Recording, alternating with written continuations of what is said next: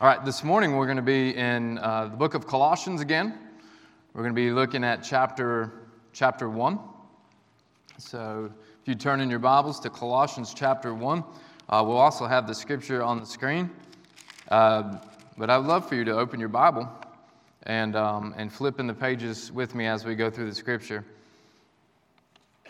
I'm going to be starting in verse 15, uh, but we're going to be looking today at verses 20 through 23. And so, as you know, as Pastor Keith has, has been gone, I've been filling in, and we started uh, in the beginning of Colossians, and we worked our way through. And as we've worked our way through, uh, we ended in verse 14, uh, and I'm going to pick up in verse 15, but this evening, I'm actually going to be preaching verses 15 uh, through 19, and I kind of piggybacked and, uh, and I, I, leaped over to this for this morning's um, message. So we're going to start in verse 15 so we can understand the context of what's going on.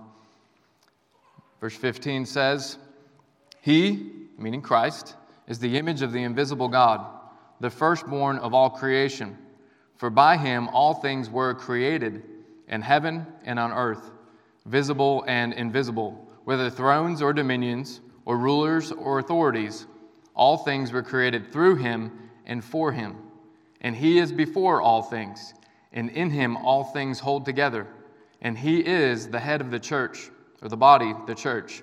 He is the beginning, the firstborn from the dead, that in everything he might be preeminent. For in him all the fullness of God was pleased to dwell, and through him to reconcile to himself all things, whether on earth or in heaven, making peace by the blood of his cross. And you, who were once alienated, and hostile in mind, doing evil deeds. He has now reconciled in his body of flesh by his death, in order to present you holy and blameless and above reproach before him, if indeed you continue in the faith, stable and steadfast, not shifting from the hope of the gospel that you heard, which has been proclaimed in all creation under heaven, and of which I, Paul, became a minister. Let's pray. Father, in Jesus' name, God, we're thankful. We thank you and we're thankful, God, for your word. Your word is truth. God, we're thankful for your spirit that illuminates that truth to us, that brings us life, that takes a person from death to life, from darkness to light, out of the kingdom of darkness and into the kingdom of your beloved Son. God, you do this. Your gospel is the power of God for salvation. And God, your word is what convicts those of their unbelief. And your spirit is which brings life. God, I pray today that God, you would awaken the dead to life. That God, your people would grow in understanding of your truth. And they would shine in such a way that you would be glorified and you would get the praise. In Jesus' name we pray. Amen. So, this morning, um, we're going to talk about relationships. And we're going to talk about reconciliation. And everybody's old enough, most people that are old enough in this room have had a bad relationship before, correct? And you were probably enemies of, you would see, or uh, hostile towards one another, correct? Maybe it was a brother or sister, maybe it was a, a, a parent, could have been a, a coworker of some sorts. Anyone, any human being, right, between one and another, you could be possibly hostile towards one another. Well, maybe that person assaulted you in some way or, or hurt you in some way, sinned against you in some way, and now you are not friends anymore. You, we could probably even say that you're enemies, and you have a broken relationship. Well, reconciliation is when that broken relationship and that hostility between each other is reconciled and there becomes peace and reconciliation. And you're no longer enemies anymore, but then now you are friends, friends with one another. And maybe at some point in your time that has actually happened in your life. But it's possible, and very most likely so, that maybe you know someone in your life that you need to reconcile with and, and come to terms of peace with, right? We can all say amen to that, that that there's possibility that we, we have enmity with somebody, right? That we're, that we're hostile with, with one another. But the greatest need for reconciliation with man is actually with God. Because God is holy and He's righteous and He's good and He's without sin. Amen, Charles, right? We're already getting amens. But man is not. And there's this great divide between God who is holy and man who is not. And this relationship between God and man is broken and there's hostility, and there's brokenness. And the Bible says that there's deadness, there's death. And we are separated from God because of our sin. And we need to be reconciled to Him. Well, the message title today is The Way, not a way, but the way to reconciliation with God. The way to reconciliation with God. My prayer is today that you do not leave this room without knowing that you have reconciliation and peace with God. So, this morning, the first plan of God is that he, his plan is to reconcile the world to himself.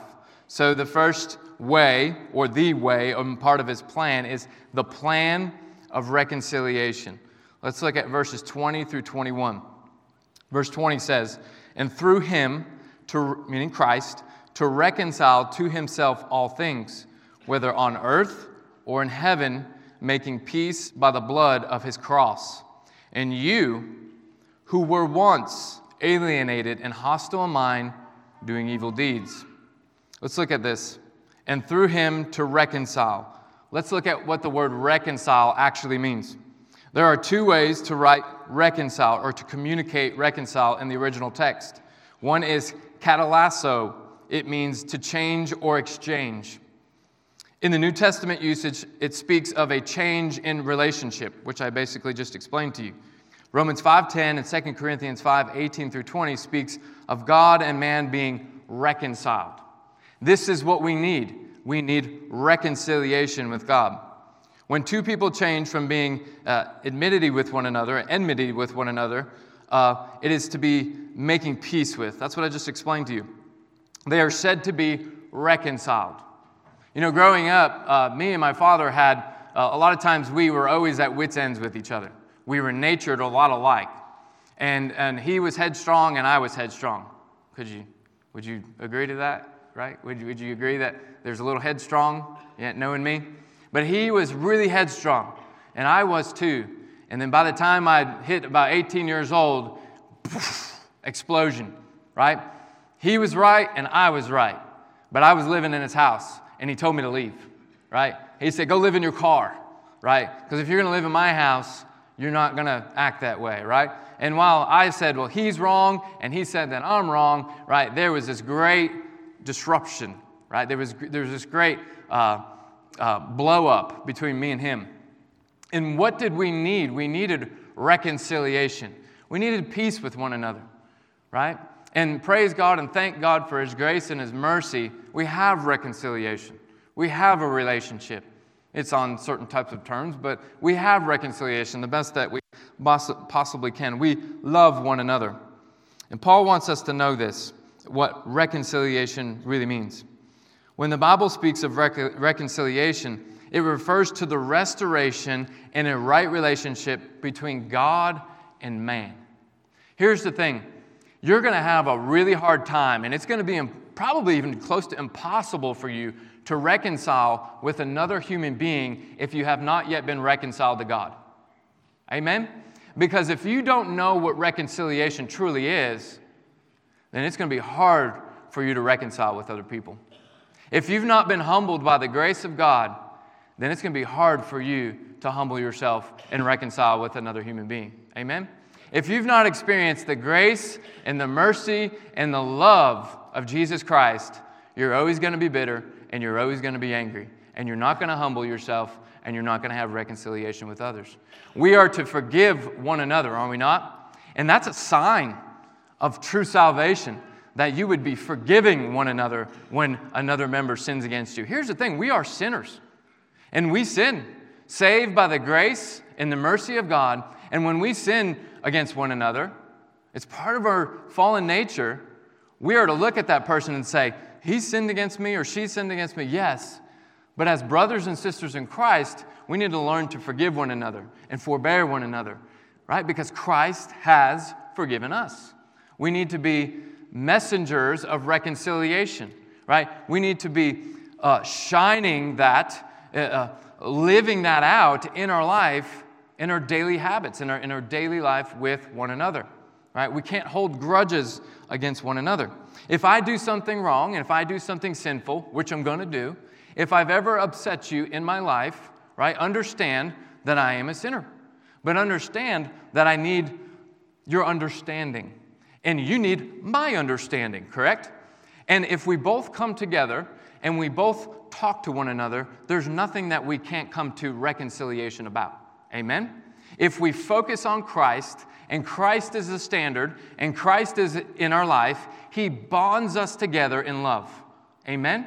So if I hold a grudge against you and you never, or you hold it against me and you never talk to me again, right? We're not loving one another. Amen? So, this is how we carry out the love that's been given to us. It's how we, we show that we've truly been reconciled. Amen? This is how we do it in the church, and this is how we do it in life. The second way to write reconcile, which Paul used here, there's a, there's a special way he wrote it in verse 20. And it's apo ketastyle, or I can't even say it, right? It's okay. You understand what I'm saying? It means to be thoroughly, completely, or totally reconciled.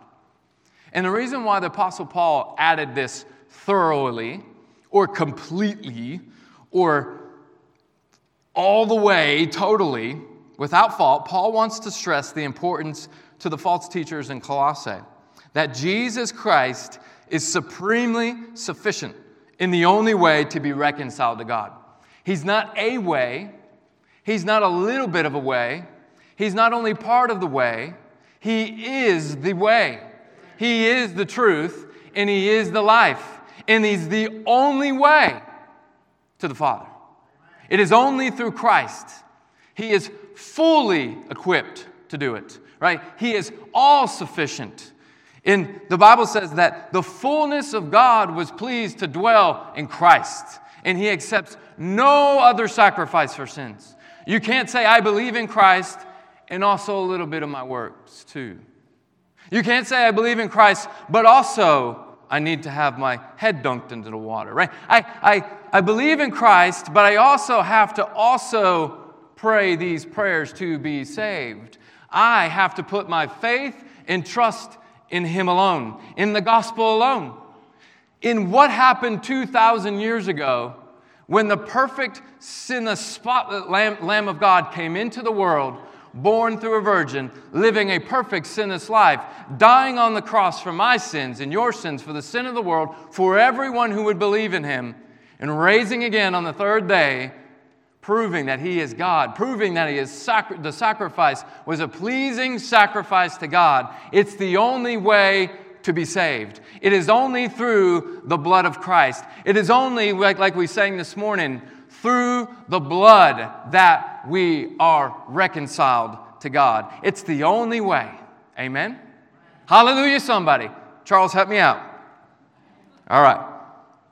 The second part of that first verse, verse 20, it says, reconcile to himself all things, whether on earth or in heaven. God's ultimate plan for the universe is to reconcile all things to himself through Jesus Christ. You might say, well, well, I thought Jesus was like just over the world. Like everything that you can see with all of the scientific telescopes and everything, he made that too.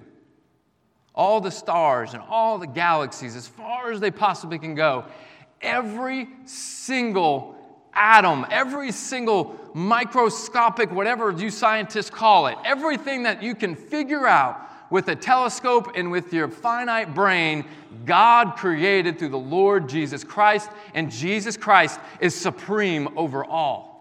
Over all of his creation. There's nothing outside of the lordship and the authority of Jesus Christ. And this is what Paul is trying to explain to those in Colossae. But it's the same thing we have to explain to the world today. Because people want to say that there is a Jesus, right? But he's not Lord of all. No. The true Jesus of the Bible, the true Jesus, the one and only, is the creator of all things, the one and only Savior of the world, the only King of kings and Lord of lords who sits at the right hand of the Father. This is the Jesus who has saved me. This is the Jesus, I hope, who has saved you, who have you, you've believed in and you have trusted in. Amen? Amen. When God's work of creation was finished, God saw all that he had made, and behold, it was very good. Soon after God, God's creation was marred by man's sin, the fall of man not only left all mankind condemned, but also affected all of creation. You know, Pastor Keith had told me they don't let them in Africa walk outside at night. Do you know why? Because animals will come and eat you. They'll come and eat you. And I was like, seriously? And he said, yes. Like they wait for you at night and they'll come and eat you. It's not like a scary story, they really do it right? And they're not allowed to walk around at night. In America, we can, we can do that, right? We don't have animals like that. But why do those animals that God create try to eat you? It's because of the fall. It's because of the fall. And why do they eat each other? Because it's the fall. Amen? And so, because of the fall of man, all of creation was cursed. We live in a cursed world which is under the influence of Satan. 2 Corinthians 4 4 says this, Ephesians 2 2. But Satan is no match because he's already a defeated foe. God is reconciling all things to himself. He's doing it at this very moment through Jesus Christ, whether on earth or in heaven. The reconciliation of all things does not mean universalism. What does universalism mean? It means that everyone will be saved. The Bible, from beginning to end, does not say that everyone will be saved. It does not. Yes, he is reconciling everything. And he's reconciling everything by the blood of his cross. But the Bible does tell us, the scripture is clear that there will be those who will not receive salvation. It is clear that by all things, Paul means for whom reconciliation is possible. Scripture is clear that fallen angels and unregenerate men will spend eternity in hell. This is a fact. Read the Bible. Start at the beginning and go to the end, and you will see there is not, there are some who will not inherit eternal life. Jesus talked about hell more than anything, and he told us how to escape hell. And the only way to escape the judgment, and only way to escape hell because of our sin, is reconciliation with God. And the only way to have reconciliation with God was through Christ. Amen? And so our Lord will one day say to those, I never knew you. Depart from me, you workers of lawlessness. God's plan of reconciliation is happening through Christ Jesus, who the scriptures say, through he was in the form of God, did not count equality with God a thing to be grasped, but emptied himself, taking the form of a servant, being born in the likeness of men, and being found in human form. Being humbled, being, uh, he humbled himself by becoming obedient to the point of death, even death on a cross. Therefore, God has highly exalted him and bestowed on him the name that is above every name, so that at the name of Jesus every knee should bow, in heaven and on earth and under the earth, and every tongue confess that Jesus Christ is Lord to the glory of God the Father. There will be a day where every knee will bow and every tongue will confess that Jesus Christ is Lord to the glory of God the Father. And if you've not bowed the knee to the Lord Jesus Christ, understand there will be a day, if you don't do it today, and if you have not done it yesterday, that you will kneel before Christ and you will bow before him, and your tongue will confess that Jesus Christ is Lord to the glory of God the Father. Amen? Amen? Second, the process of reconciliation. So the plan, the plan of reconciliation, now we look at the process of reconciliation. We're going to look at verses 20b and 22a. Making peace by the blood of his cross, he has now reconciled in his body by his death. or in his body of flesh by his death. God is righteous. I don't think we grasp what righteous is. None of us is righteous. No, not one. But God is righteous. He does everything right. He's the standard of right. It's hard to explain in our culture today what is right, what is good, what is bad. A lot of times today, people will say, I want to be the sovereign. They don't say it like that, but they say, I want to be God. I want to be the one who makes the decisions. Right? That, that means you make yourself out to be God. I want to be the one who decides whether it's bad or good, not God. I don't want to go to His Word. I know His Word's there. I know what He says. I know what He commands me to do. But I don't want to do it. I want to do it my way. That's what man does. And every single human being in this room is just like that, unless they've been humbled, unless God has broken them, unless God has had grace and mercy on them. Every single human being in this world wants to do it that way. Romans 1 tells us that all mankind suppresses the truth about God in unrighteousness and believe a lie. They know what the truth is, yet they live in unrighteousness. They practice unrighteousness because they believe a lie, because they hate God. They so prove it. God has made, made his name known. In all of creation, all mankind is without excuse. As you came in here today, you cannot, you cannot deny that God created the heavens and the earth. You cannot deny that He created you. You might reject it, but it doesn't make it any less true. God is righteous and He is just. He's not a creature like us, He is the creator. He created us, we are the creatures.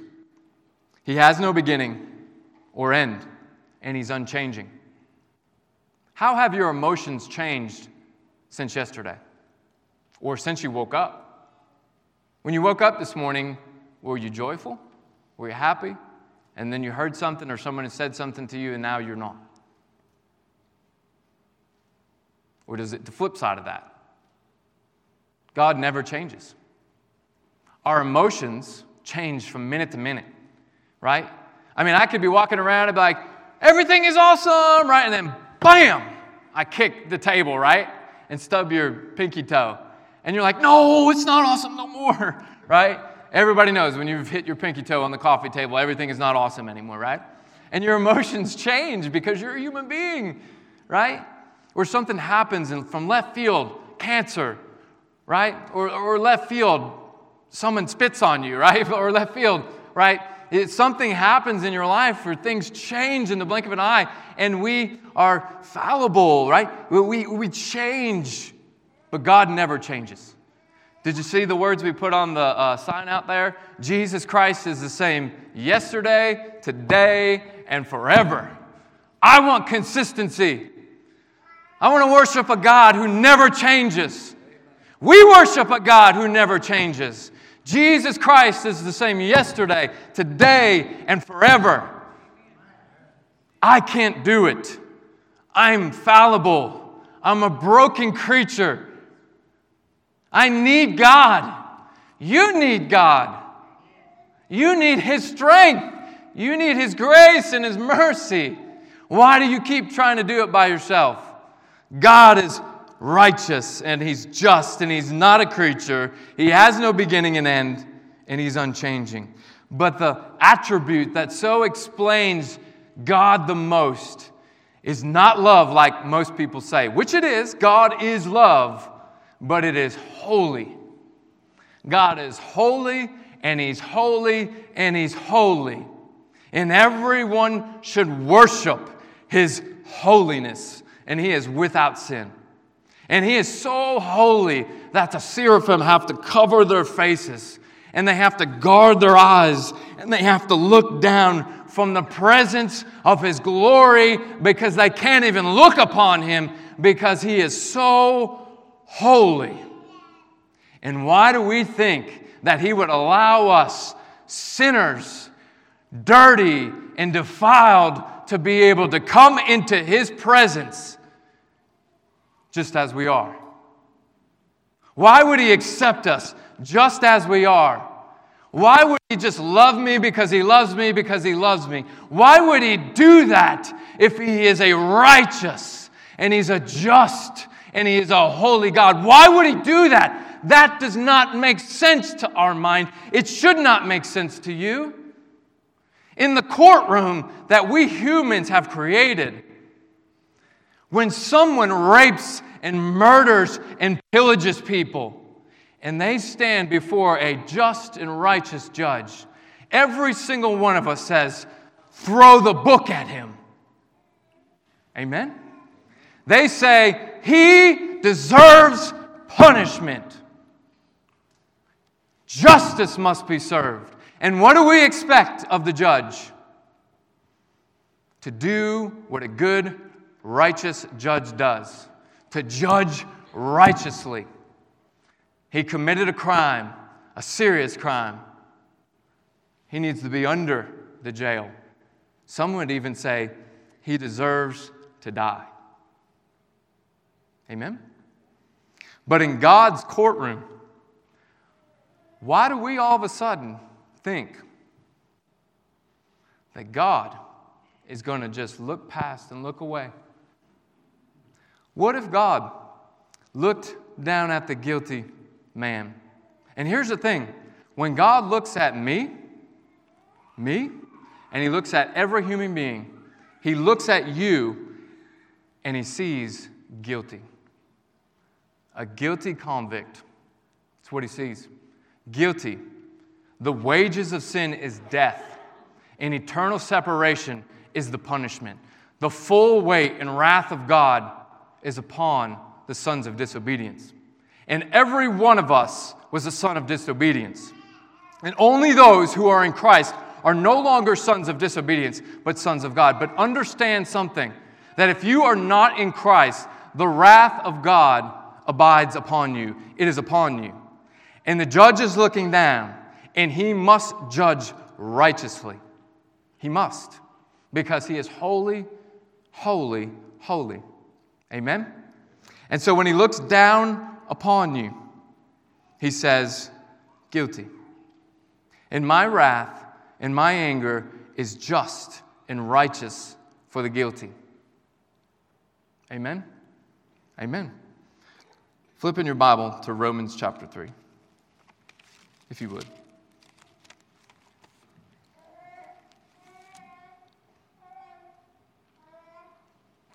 The Bible says, about us, all mankind, as it is written None is righteous, no, not one.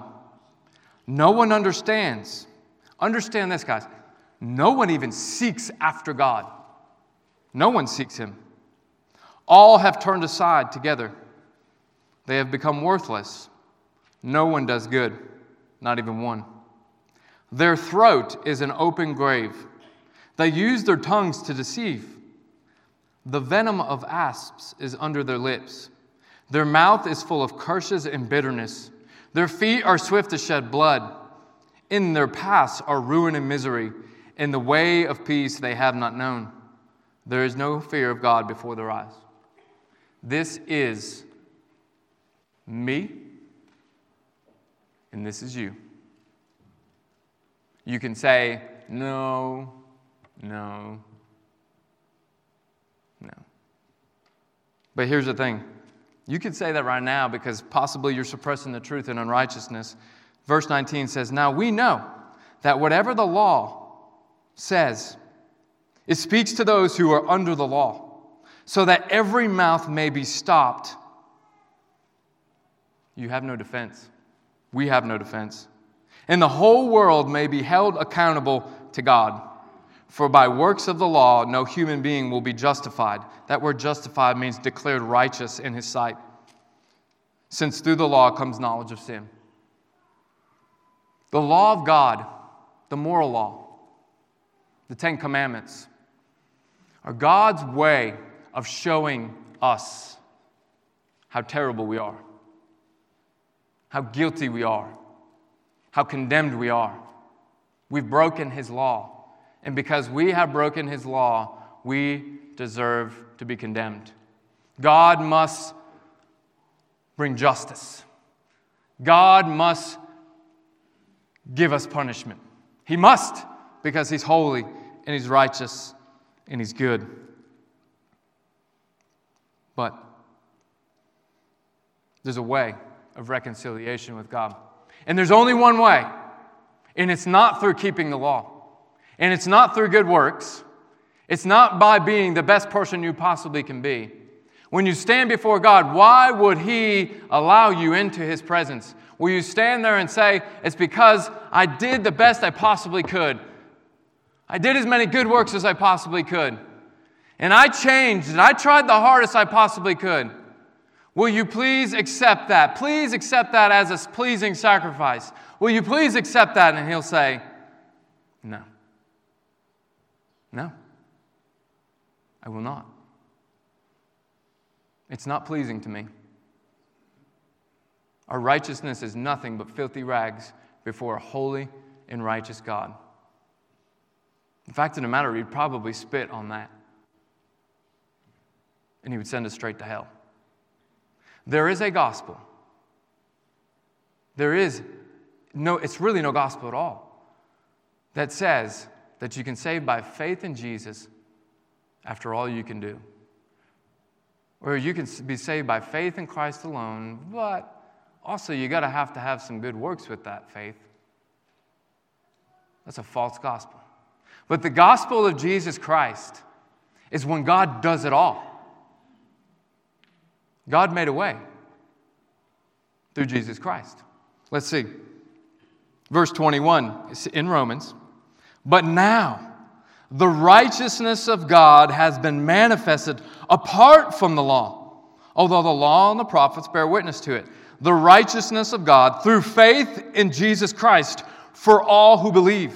For there is no distinction, for all have sinned and fallen short of the glory of God, and are justified. That word justified means declared righteous by his grace as a gift.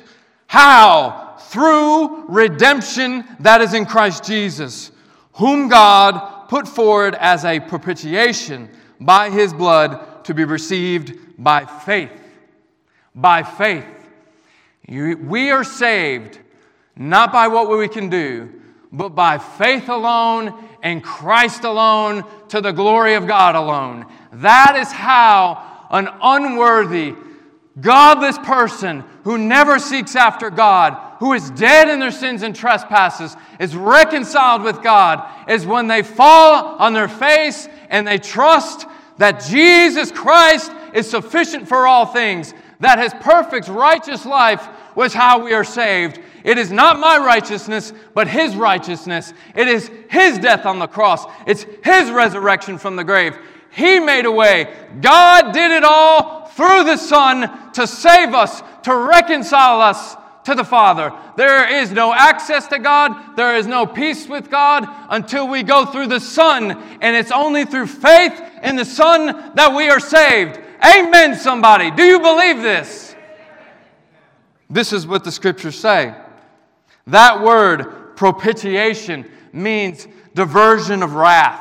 It means that God's wrath was upon us, but then his wrath was not looked away, but his wrath was diverted over here. And his, that wrath was not just thrown into the sea, but it was thrown upon his son. The Bible tells us in Isaiah 53 that it pleased God to crush his son. For you, for me, he crushed his own son on the cross for you. This is the Son of His love. This is the Son with whom He is well pleased with.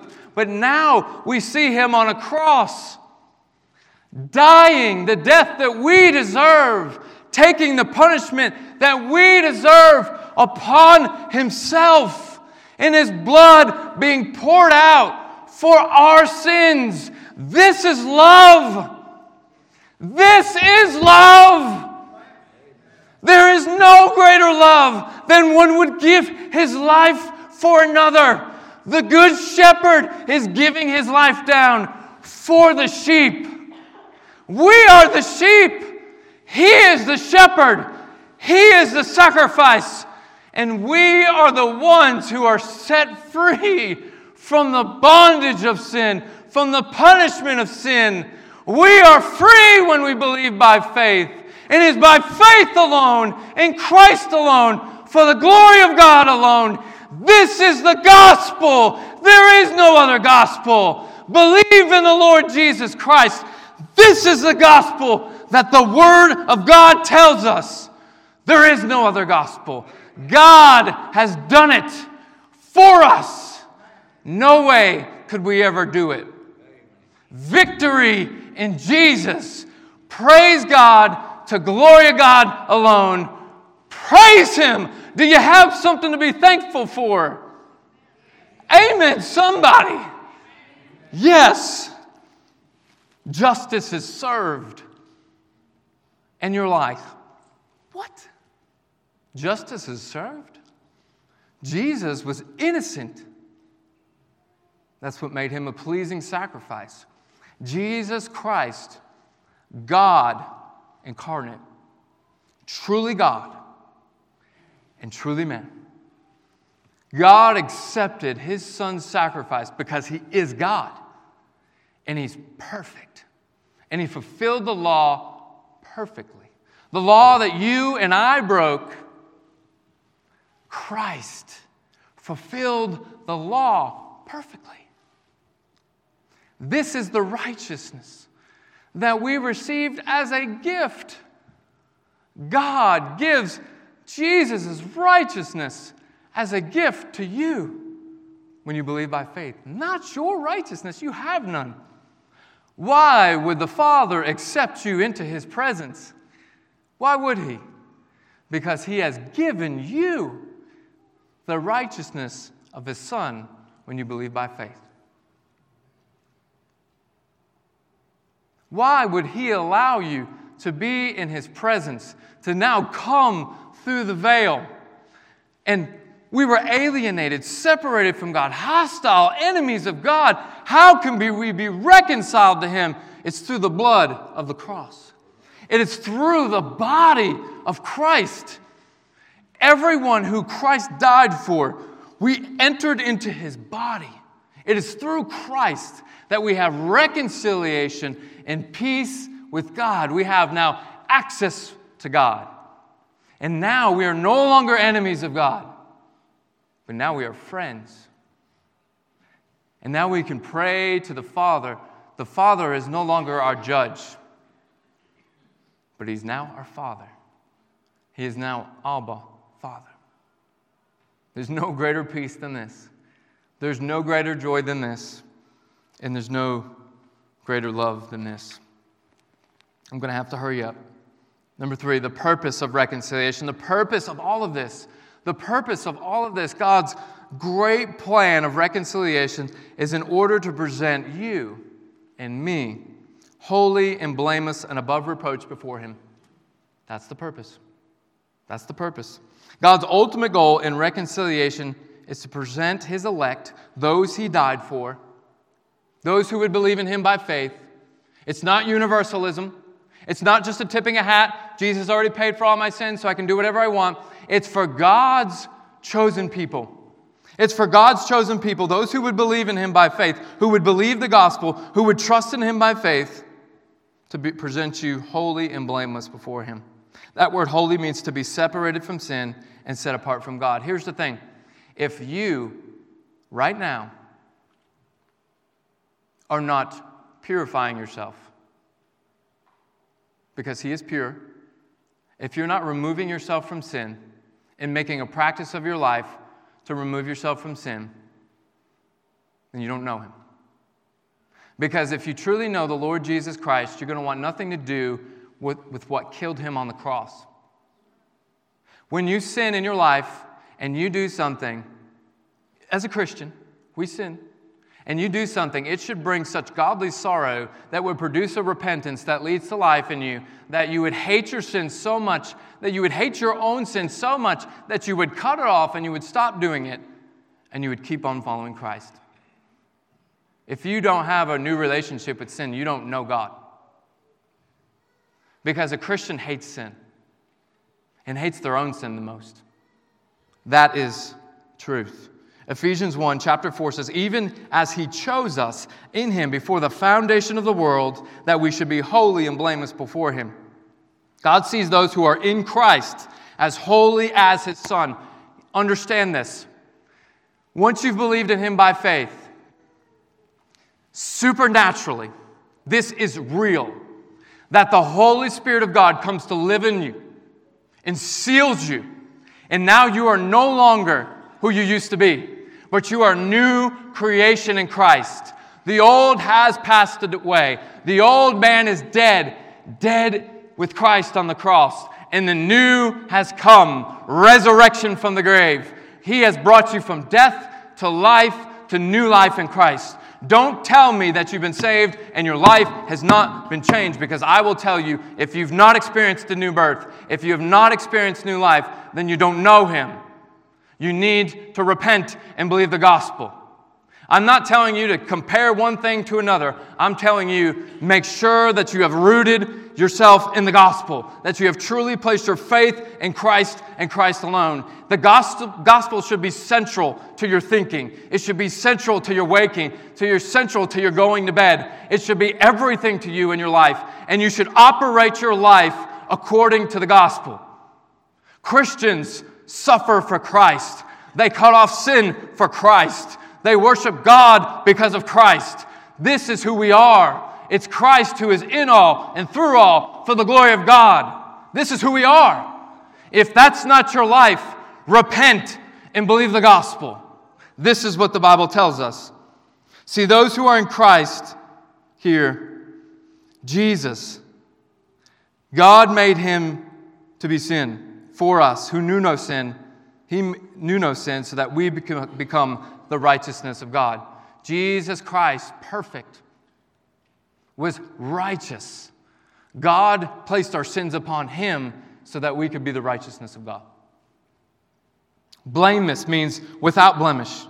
It is used in the New Testament to refer to Christ as the spotless lamb. In reference to ourselves, reconciliation gives us a spotless character. If you love him, if you love him, and you trust in Him and your faith is in Him alone, then God sees you as spotless because of Christ. Not because of you, because of Christ. Beyond reproach, it means that no one can bring a charge against God's elect. Who's to condemn you? Who's to condemn you? If God is the judge, He's the one who condemns. No one is more powerful than Him. Romans 8 33 34 says, Who shall bring a charge against God's elect? It is God who justifies. That means declares righteous. Who is to condemn? It's Christ Jesus is, who, is the one who died. More than that, who was raised, who is at the right hand of the Father, who is indeed interceding for us. When anyone brings a charge against you, whenever, when anyone ever says, Look at the sin in his life, but you have placed your faith in Christ Jesus, do you know who comes and intercedes on your behalf before the Father? Jesus Christ. And he points to that person, he points to you if you have faith in Christ and if you love him, and he's saying, Remember, Father? She's mine. Remember, Father? It's my blood, it's my righteousness. It's my perfectness. I'm the Son of your love, with whom you are well pleased with. I have bought them. I have paid for their sins, past, present, and future. Your sins are washed away. Washed in the blood of Jesus Christ. Christ's reconciliation makes believers holy, blameless, and above reproach before Him. God sees us now clothed in the righteousness of Christ. Are you wearing your robe? Are you clothed in the righteousness of Christ? Fourth and final point the proof of reconciliation. You see the plan of reconciliation, the process of reconciliation, the purpose of reconciliation, and finally the proof of reconciliation. Verse 23, as we bring this to a close. If indeed, this is important, if indeed you continue in the faith, if indeed you continue in the faith, stable and steadfast, not shifting from the hope of the gospel that you heard, which has been proclaimed in all creation under heaven, and of which I, Paul, became a minister. Proof. We want proof nowadays, right? Show me. Show me the proof. I need to know the facts. Proof of reconciliation. And this is more for you than it is for you to point outwardly. Worry about yourself before you can worry about others. Proof of reconciliation is a faith that is stable and steadfast. James 1:12 says, "Blessed is the man who remains steadfast under trial, for when he has stood the test, he will receive the crown of life, which God has promised to those who love him." Do you love him? Not shifting from the hope of the gospel that you heard. Before we close, let's go to Romans 5 real quick, and then we'll, we'll close with this text or you can listen along. This is what, this is what brings together all of this. If you've been listening from this point, this text right here, Romans 5, verses 1 through 11, is it's going to come all together. Either it's going to make sense to you, or I'm going to have to stay up here for another hour. You're like, it's going to make sense to me, right? Yeah. Okay. All right, Romans 5. Therefore, since we have been justified by faith. Let me pause. What's that word justified? It means to be declared righteous. How are we declared righteous before God? We believe by faith in what Christ has done to pay for our sins. And it's not just a leap of faith in the dark. Remember, we talked about that last Sunday. But it is a faith that has assurance, that puts their faith and trust in the gospel, in the Word of God. We have an object of our faith, and it's Jesus Christ the righteous. It's not a blind faith, it is a trusting faith. It is a faith that actually manifests works. It's a, it's a faith that actually is shown by how we live our life. Not just a profession, but a fruit that comes from that profession. Now, understand, don't get fooled now. That's not what saves you, but that is what proves or shows you the proof of your faith. So, therefore, since we have been justified by faith, we have peace with God. Have. We're not going to going to have. If you have faith in Christ, we have peace with God through our Lord Jesus Christ. It's the only way. The way to reconciliation is only through Jesus Christ. Through him, we have also obtained access by faith into this grace in which we stand. The veil was torn in two when Jesus died on the cross, was it not? We go back into the Old Testament or in the New Testament. And when Jesus died on the cross, an earthquake happened. And the sky for three hours turned as black as night. And you could see the stars. Last night, at one o'clock in the morning, everyone was sleeping, right?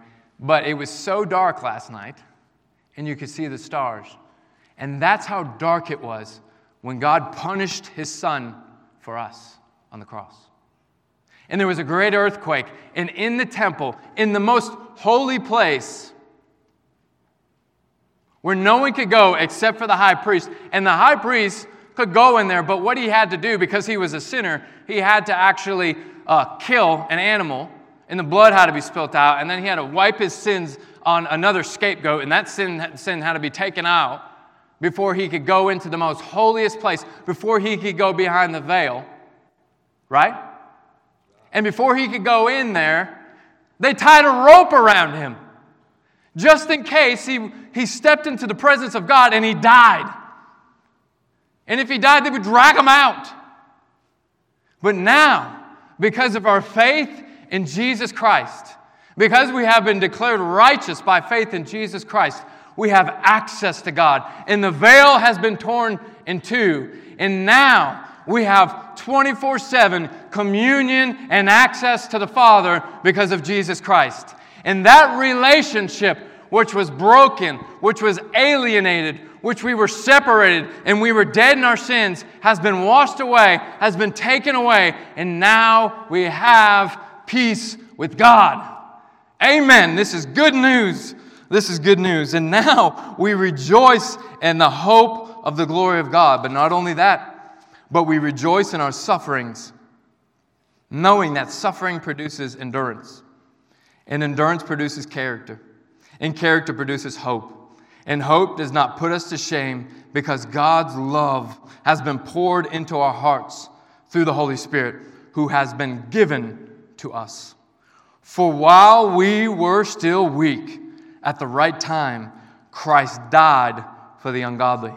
That's me, and that's you, if you love him. For one will scarcely die for a righteous person, though perhaps for a good person one would dare even to die. But God shows his love for us, that while we were still, still sinners, Christ died for us. Since therefore we have now been justified, de- declared righteous by his blood, much more shall we be saved by him from the wrath of God. For if we were still, while we were still enemies, we were reconciled to God by the death of his Son, much more now that we are reconciled, shall we be saved by his life. More than that, we also rejoice in God through our Lord Jesus Christ, through whom we have now received reconciliation. Amen. Amen. This is good news. This is good news. Hope of the glory of God is produced from the Holy Spirit. We no longer fear judgment because Christ has been judged for us, right? We no longer fear death because Christ has defeated death. And He has given us what, church? Eternal life. He has given us eternal life. COVID what? COVID what? God is sovereign over his creation. COVID what? Let's proclaim the gospel in the midst of COVID. Let's proclaim the gospel amongst the fear of death because we have hope and we don't cry like people who have no hope but we have a joy and we have a love that's been poured into our hearts through the Holy Spirit. And we have a gospel that brings eternal life to those who have believed by faith. The way to reconciliation with God is only through Jesus Christ. John 14, 6, I hope you know it and it sinks into your head. John 14, 6, I am the way, the truth, and the life. No one comes to the Father except through me. We have just looked at God's plan of reconciliation, his process of reconciliation, and the purpose of reconciliation, and also the proof of reconciliation. I'll close with these words no altar call. No altar call. I'll close with these words. After I finish these words, we'll close in prayer and we'll be done. The Apostle Paul said this to the Corinthians Therefore, if anyone is in Christ, he is a new creation. The old has passed away, and behold, the new has come. All this is from God, who through Christ reconciled us to himself and gave us the ministry of reconciliation. That is, in Christ, God was reconciling the world to himself, not counting their sins, their trespasses against them, and entrusting to us the message of reconciliation. Therefore, we are ambassadors for Christ, God making his appeal through us. We implore you on behalf of Christ, be reconciled to God. Let's pray. Father, in Jesus' name, God, we are thankful that reconciliation and peace with you only comes through your beloved Son, Jesus Christ. God, I pray that your words would sink down deep into the hearts and mind of those who hear. That God, you would give them the ability to understand your word. That God, you would give them the strength to be able to carry out what your word says and to live stable and steadfast and always trusting in the gospel. In Jesus' name we pray. Amen.